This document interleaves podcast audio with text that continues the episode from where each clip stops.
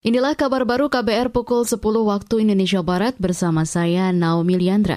Berita pertama datang dari Kementerian Kesehatan yang mencatat dari empat rumah sakit di Kabupaten Mamuju, Sulawesi Barat, hanya dua yang bisa beroperasi pasca gempa bermagnitudo 6,2 pekan lalu.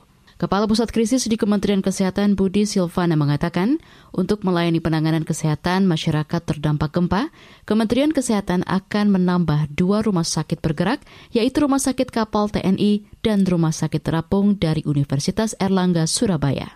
Untuk tenaga kesehatan, memang saat ini Pak Ibu Bapak, kami memang harus mendatangkan dari luar, terutama untuk tenaga dokter ahli, baik ahli ortopedi, ahli anestesi, ahli paru, kami datang juga ahli paru, kemudian ahli penyakit dalam, ahli kandungan, hampir semua spesialisasi kami datangkan dari luar karena memang uh, keberadaan dokter ahli ini memang harus kita datangkan dari luar saat ini.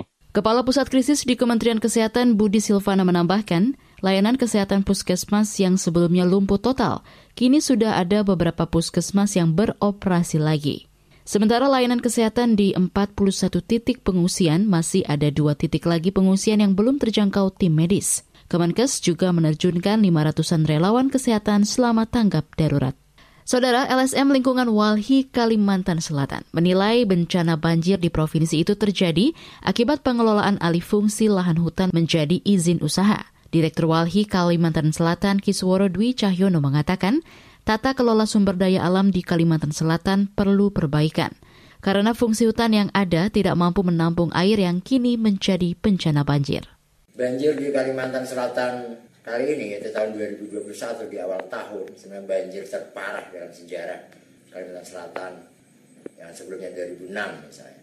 Ini artinya menunjukkan bahwa daya tampung dan dukung lingkungan di Kalimantan Selatan sudah sering kita ingatkan bahwa Kalimantan Selatan dalam posisi darurat ruang dan darurat bencana ekologis. Kenapa? Karena dari total luas wilayah Kalimantan Selatan 3,7 juta hektar, hampir 50 persen Kalimantan Selatan ini sudah dibebani izin pertambangan dan perkebunan kelapa sawit.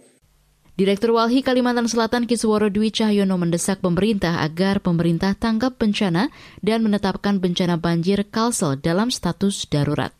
Walhi Kalimantan Selatan mencatat saat ini luas izin usaha kehutanan di Kalimantan Selatan mencapai 3,7 juta hektar untuk pertambangan dan kelapa sawit. Kita ke lantai bursa, indeks harga saham gabungan IHSG pagi ini bergerak naik turun setelah sebelumnya mengalami tekanan sejak akhir pekan lalu. Mengutip data RTI, indeks pagi ini dibuka di posisi 6.334. Indeks selanjutnya bergerak naik turun Indeks juga sempat naik ke posisi 6.344 sebelum anjlok ke posisi terdalam di level di bawah 6.300 atau melemah 30 poin. Menjelang siang, indeks kembali menguat ke level 6.300.